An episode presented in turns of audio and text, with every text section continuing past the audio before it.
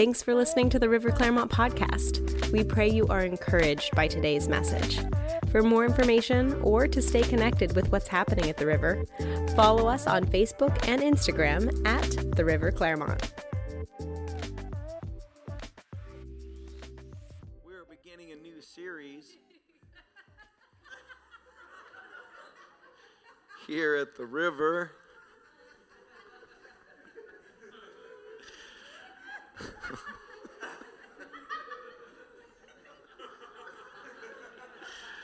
Call, I'm calling.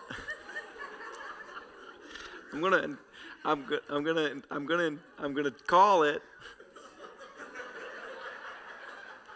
I believe. There it is.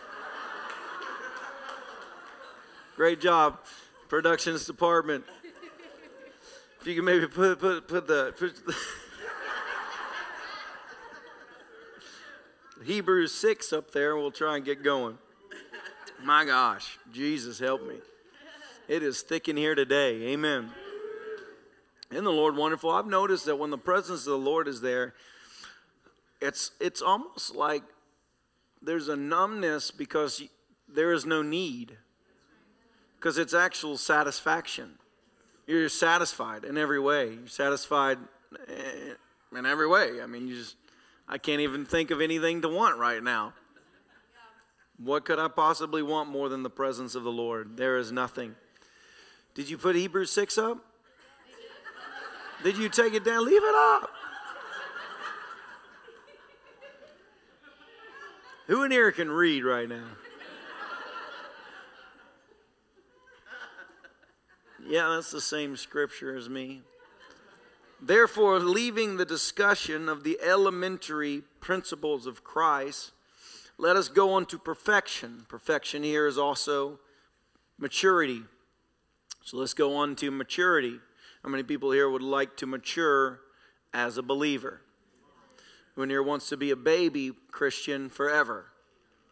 Thank God you're in the wrong church if you want to be a baby forever because we get tired of changing diapers on 40 year olds. It's awkward.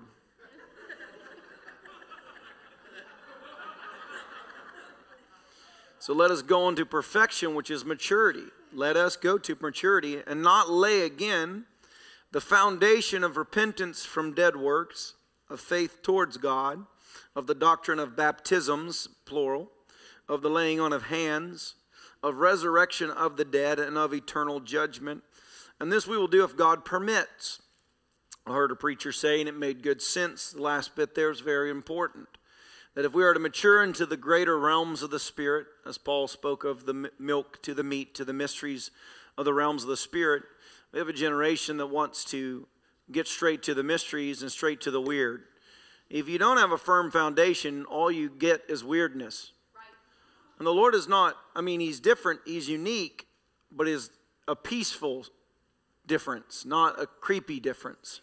And I've been in places where it's a creepy difference. And our, our, and our job as the church is to embrace the supernatural presence of God. He does give words of knowledge, He does give words of wisdom. He does know things and reveal things and heal bodies and raise the dead. But He doesn't do it in weird, creepy ways. He does it just through the faith of His children that stand on the Word and God moves. And sometimes God's greatest miracles don't even feel like a miracle in the moment because it actually seems normal, because that's who He is. But to mature in the things of God, we have to get the firm foundation, is what it says. When we built this place, before we could start tearing down to expand, we had to get a permit. If God is to permit us to go into the deep realms of the Spirit, we have to get the foundation down first. So I'm going to begin in this series of the six foundational doctrines of the Christian faith, beginning today on the subject of repentance from dead works. Repentance from dead works. If you read Acts chapter 2, which was the birth of the new covenant church, how many people recognize Acts 2 was the birth of the church? That the Spirit was given, the first message was preached. This was the first message preached that we have access to over 2,000 years later after Christ ascended and poured the blood on the mercy seat and the Spirit was given to the church as God's plan was from the beginning.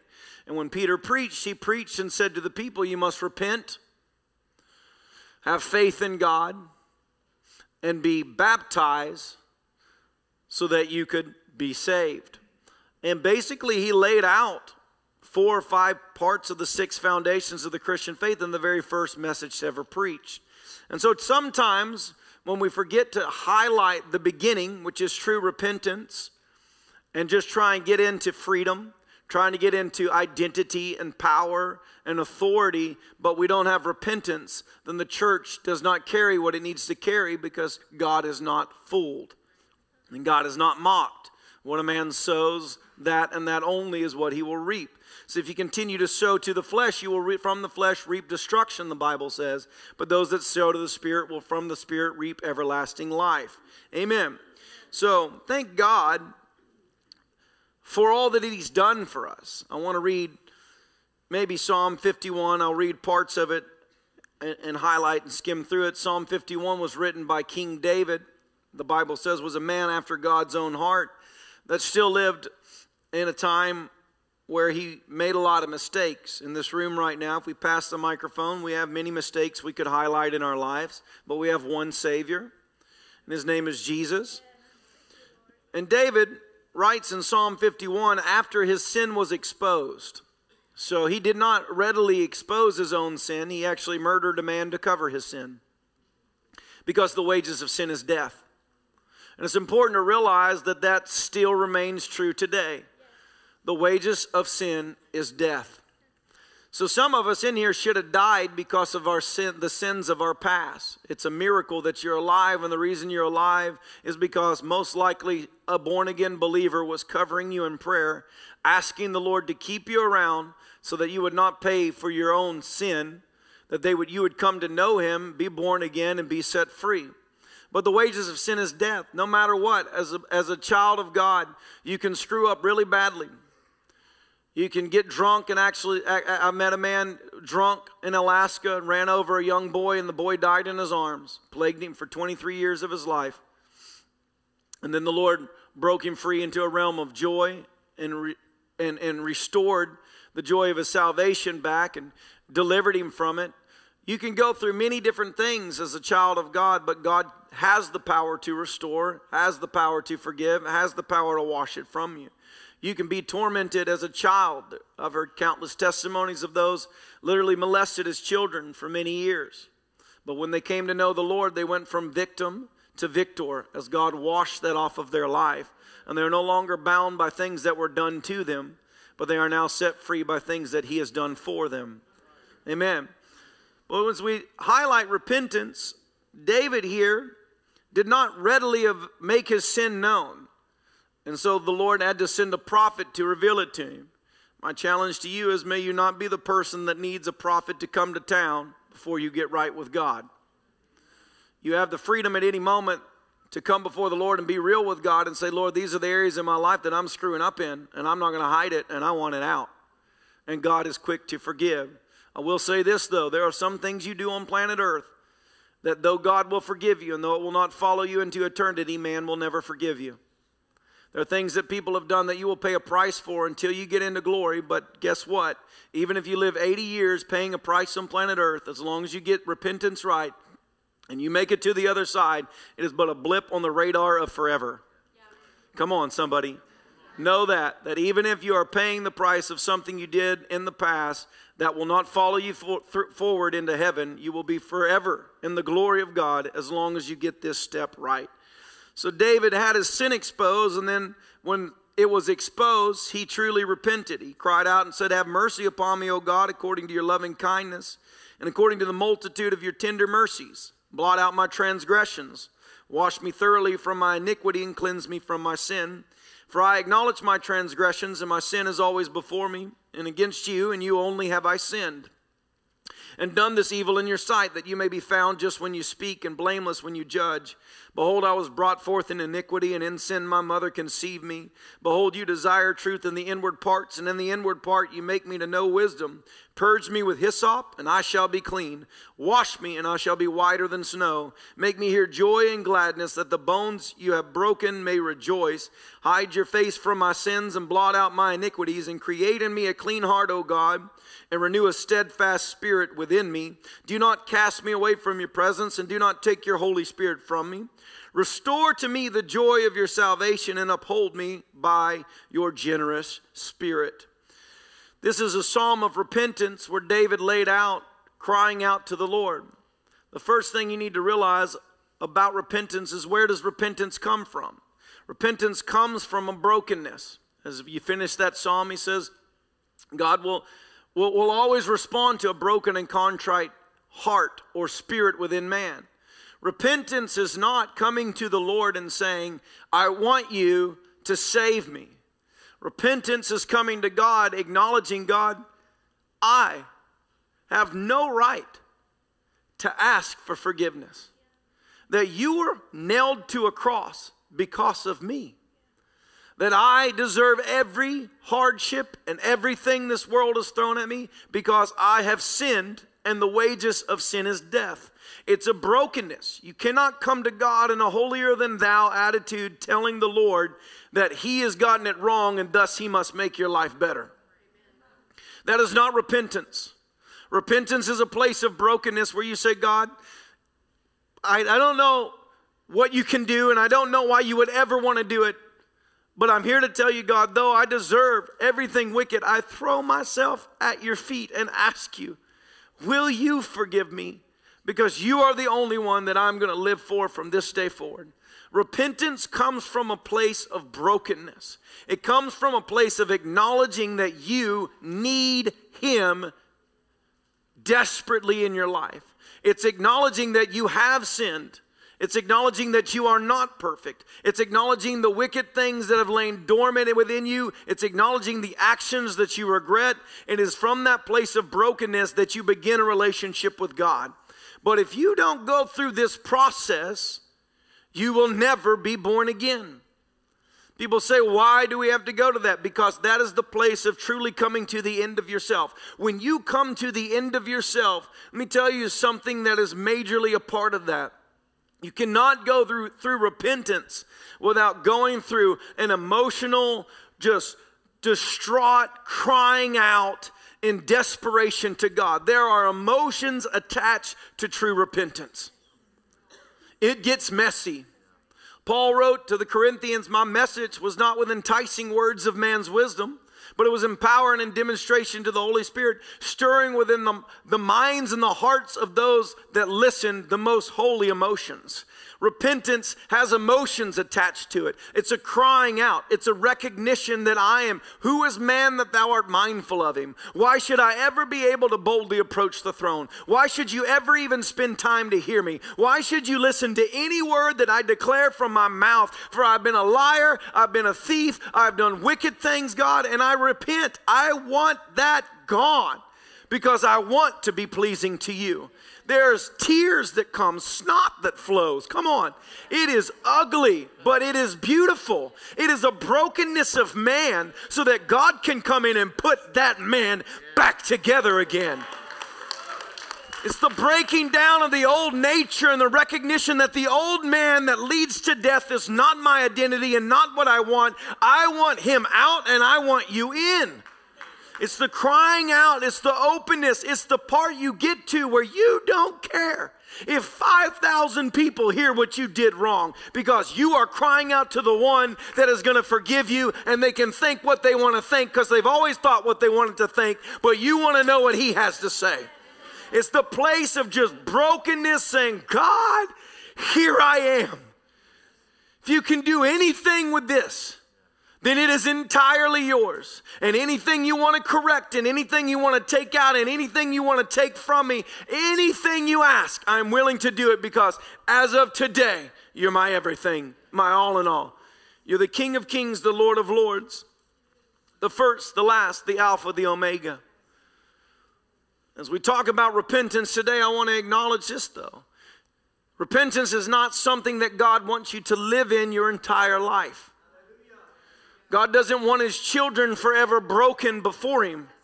He says, though he, you come broken, the broken contrite spirit, he says, I've been anointed to bind or mend the broken hearts. That the anointing of God comes to put the broken man back together as a brand new creation. The old passed away and a brand new lease on life that is eternal from that day forward. See, repentance is recognizing, as the word says in Isaiah, that he was afflicted, he was smitten, afflicted, bruised for our transgressions, the chastisement of our peace upon him. We deserve that, but he did that for us. And so, Lord, though I deserve nothing, you have offered me a place at a table. Though I deserve death, you gave me honor. And Lord, I choose that now. Repentance is not something that is meant to, to drag on as though God is going to teach you a lesson and, and give you a three year probationary period in the kingdom of God because you were extra bad and other people were not as bad. Repentance to the Lord is a finality that when you come and you truly repent, what He does is instant it happens with the twinkling of an eye. He takes out stony hearts and he puts in hearts of flesh. That's why you can see people covered in tattoos from previous years in gangs meet the Lord and they have the softest heart. They're like a big old teddy bear. We got two friends of ours, both of them were one good friend I never uh, and another pastor that, that we've met. They were both were pastors in Houston, Texas. To this day, their church is thriving, full of the Holy Ghost, full of the love of God, changing lives. Both of them previously were in gangs. One in the Texas Syndicate, the other in another gang. And the one drove by one, one afternoon, rolled down the window, and opened fire on my friend's brother, shot him and killed him on the streets. Years later, after they both, they both met Christ, they were in church and looked and saw each other and were horrified to see the person that murdered the brother or the person of the brother that you murdered. And they both decided they did not want to meet each other because they didn't know what the other person was going to do. So they both hid under the pews. They let the, the lights go out in the sanctuary and they both came out and were sneaking to the back of the building and they broke into the lobby at the same time. And the moment they saw each other, they ran to each other, hugged each other, and began to cry. Let me tell you something repentance opens the doorway to forgiveness in your life. Say, man, I struggle with forgiveness. You struggle with forgiveness because you struggle with repentance because you've never laid your life down and never realized the freedom that God gives. And so you've got to go through that process, and then the weight comes off of you. Those that are quick to repent will be quick to forgive. Stop living your life bound up by what someone has done to you. Stop living your life based upon what happened to you when you were three. Stop trying to dig up a Dr. Phil. Stop trying to dig up this. Stop going to a counselor that tells you that you will never be free because of something that happened. You are a brand new creation. You are a child of God. If you lay your life before God, what God does is fine is finished. You are not that person. The enemy wants to keep you in a place the Bible calls the devil the accuser of the brethren. Day and night, he makes accusations against you. Day and night, he le- levels it against your mind, against your emotions, against every part of your life. I can tell you as a faith preacher, every time we've tried to take a great leap of faith, the weirdest things happen. Somebody from 15 years ago finds me on Facebook to try and attack and remind me of what I used to be like. That dude is dead. I attended his funeral way back in 2002, and I'm not going back to that gravesite anymore to suck anything from it. There ain't nothing in a dead man that I want. I'm a brand new creation. The old has passed away. I've gone through the, the realms of God, and I am called his very own. And no, I don't deserve it, and no, I can't earn it, but he gave it to me freely. He paid the price. It is now mine. I have been set free. You can't earn it. You can't buy it. You'll never be able to pay him back. Are you kidding me? So every time the past is thrown at your face, recognize this if it's in the past, it's already dealt with, the blood has been applied. But if you're living right now in a place of squalor, a place of darkness, a place of addiction, a place of pain, a place of torment because you have not let God in, then you have to make a decision because no one can repent for you. You've got to say, God, here I am, and I open it all up. Let all the ugly come out at once because I want your freedom in my life. I don't want to be the person that's shouting freedom for 25 years while I'm bound in dark places. I want to be the person that shouts freedom because I'm free, because whom the Son set free is free indeed, baby. I want to live it, I want to breathe it, I want to have it, I want to walk in it, and I want to give it to other people. So I'm going to have what God tells me to have. Let me tell you something, you have to go through this. Repentance is a personal decision to say, God, I lay it down, all the darkness, all the wickedness, all the things hidden in my life, and I ask you to swipe it away so that it is no longer a part of me. Give me the strength to live right. Give me the mind to think right. Give me the word to be medicine to my body and medicine to my bones. Give me the spirit to equip me with joy and peace that I might walk in a fallen world upright before man so that if by anything about my life may it point others to Christ Jesus. Repentance is the turning around. The Bible says there are two words used for repentance found in the Word of God. There is a Greek word that translates meaning the changing of your mind. Repentance is saying, God, change the way I think. I don't want to think the thoughts that I have thought up till now. I don't want to think that I am useless. I don't want to think depression. I don't want to think perversion. I don't want to look at a woman and think wrong. I don't want to look at a man and think wrong. I don't want to dwell on these things. I don't want to plot destruction. I don't want to be greedy. I don't want to be lustful. I don't want this life. I don't want this mind. I don't want this thought. I want the thoughts of God. I want the mind of Christ. I want the freedom within me so that I am not bound in this fallen world. I want to be able to walk upright, and though sin is right by my side, I can love you out of that sin because I have been set free from that sin. So deciding I change my mind. God, change what I think. Change how I see things. Change what, what words do to me when they're spoken over me. Change the words that I allow out of my mouth. Change what I let myself look at. Change what I let my ears hear. Change me, God. Change me, God. I'm not asking for something that I'm not fully committed to. When I repent, I'm saying, God, don't just forgive me, change me.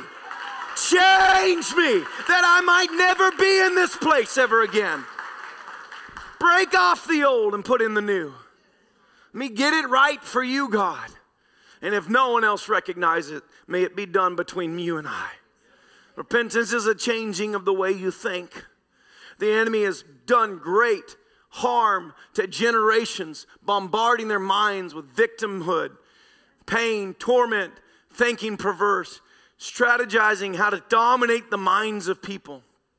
But you have access to a mind that the devil cannot control and cannot contain and has never been able to figure out. That is the mind of Christ, whose thoughts are higher than our thoughts and whose ways are higher than our ways.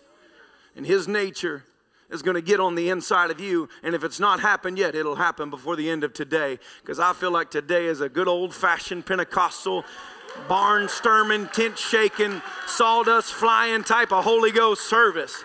Come on, somebody. You better get ready for an elder of the church running behind you with a bottle of oil, shouting, Come out in Jesus' name. We ain't playing games in here today. So I want to change.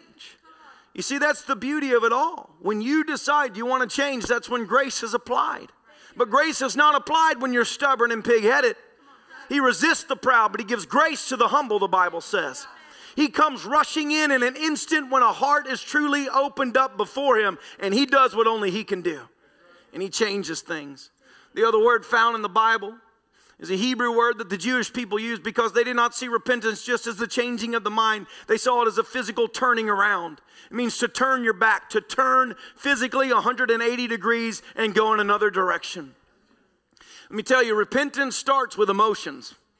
I mean, you got snot, you got tears, you're broken, you're crying out. But if it stays in emotions and doesn't graduate to a firm faith decision to say, I will change then you will stay in that place of squalor and never get to the place of identity.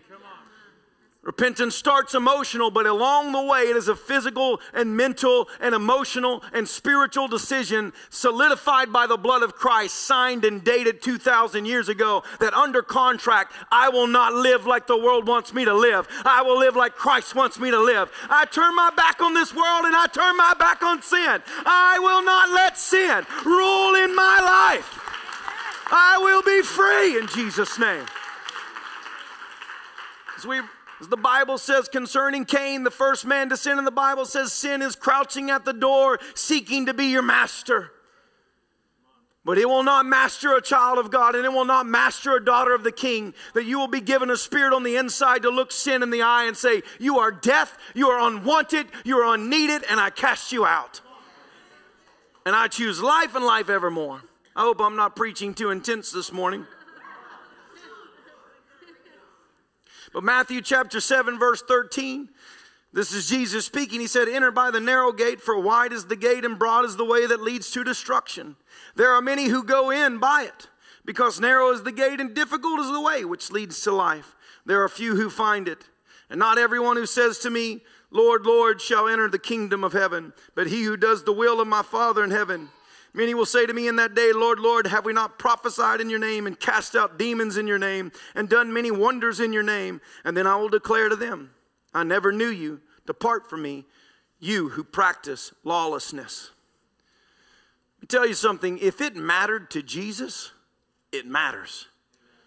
If Jesus, the author, the finisher, the perfecter of our faith, grace incarnate himself, calls people to a place of saying, Look, if you do not live right, when you come to me, I will say, Depart from me, I never knew you. Then you can take, you can smoke whatever grace pipe you want to smoke of this modern fallen world of perversion. But if Jesus says it matters, it matters still. I don't care if they got 18 degrees to tell you why it doesn't matter anymore. And you can live like you want to live, and it's predestination, and what will be, will be, que sera, sera. That is not true. Daily, you're presented with a decision do I lay my life down and do I live for God? And I am living for Him, and so I choose Him. And when I screw up, I'll be quick to repent and I will fall before my knees and say, God, wash me, cleanse me, make me right again. I lay it down before you. Get this junk out of my life. I'm sorry. I repent and I change my direction. Amen.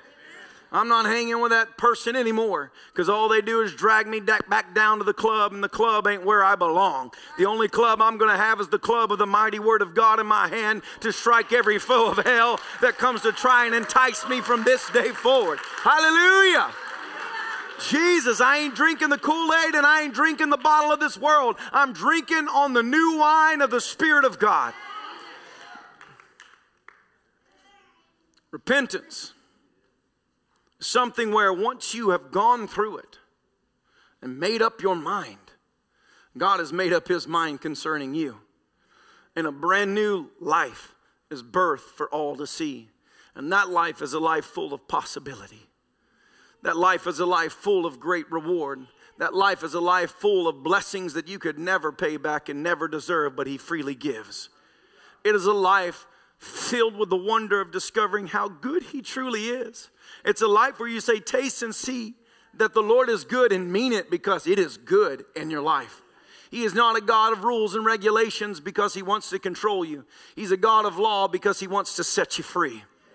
And when you embrace what He brings, then death loses its sting, the grave loses its victory, and you will be in the streets of gold forevermore. Somebody grab it today. Jesus, I feel like I'm even preaching like preachers from past. I got like a twain in my voice that I don't usually have. oh, somebody look at your neighbor. well,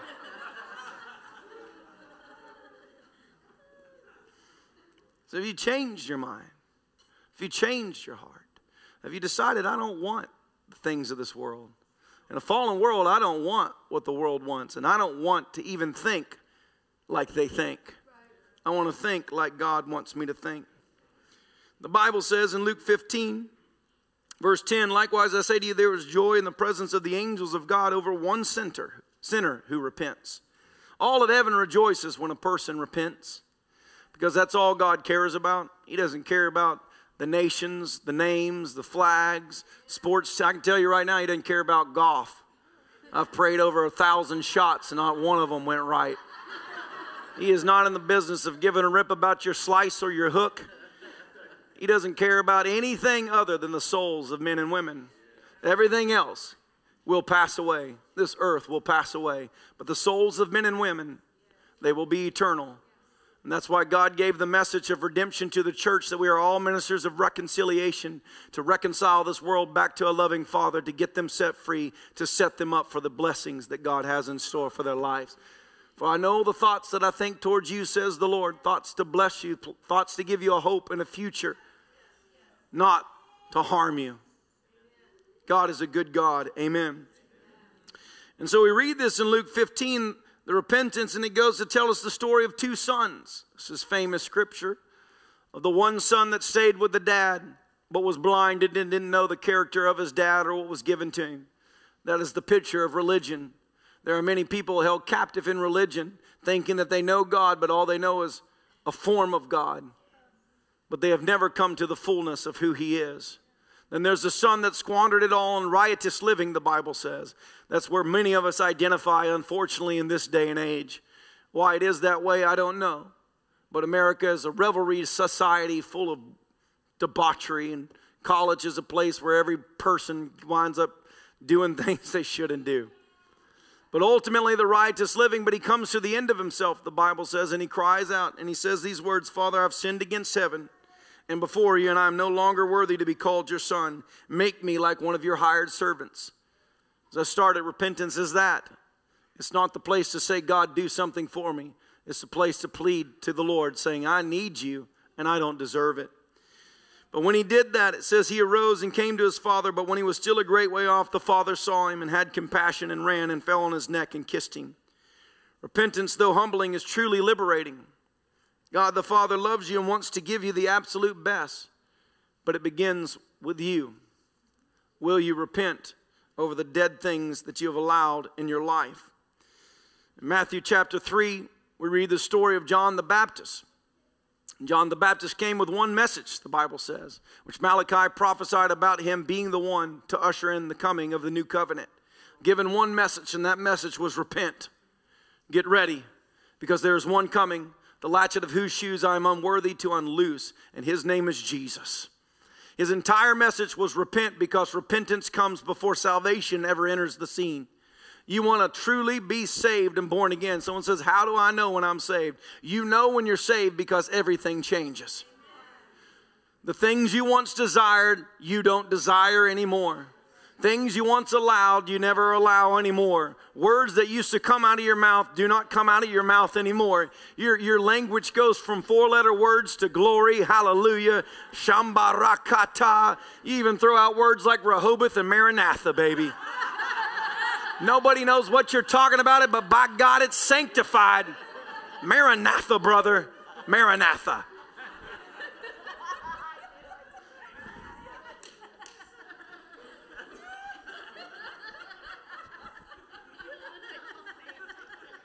Rehoboth. Ruach. Who, I mean, come on. You get a sanctified mouth and a sanctified mind. When you mean it with God, God means it with you. It's the turning around of your life, it's the changing of things, it's the breaking away of the old, it's the beginning of the new. I want to highlight, as I started earlier and said though, if you're stuck perpetually in a place of repentance, then there's a door open in your life that you need to change and close. And you need to ask the Lord to help you. Let me close this door once and for all. If you're still sitting there feeling like generational curses are upon your household, let me tell you something the blessing is greater than the curse. The curse is to like three generations, the blessing's to a thousand generations. Come on, somebody. As I started with this saying, Christ doesn't look at certain people and say, You've got a three month probationary period because you were extra bad. You can come to God as a murderer like David did and be set free if you would just truly repent. Things can change in the twinkling of an eye and in a moment with the things with the realms of God. But it's a personal decision to say, Lord, I lay my life before you. And we're going to close the service and move into a time of just openness with the Lord. If I could get someone on the keys right now, I want to invite everybody here. Thanks for listening to the River Clermont podcast. If you'd like to partner with us in seeing lives touched and changed by the love and power of Jesus, you can give online at www.riverclermont.com. Your prayers and financial support are changing lives.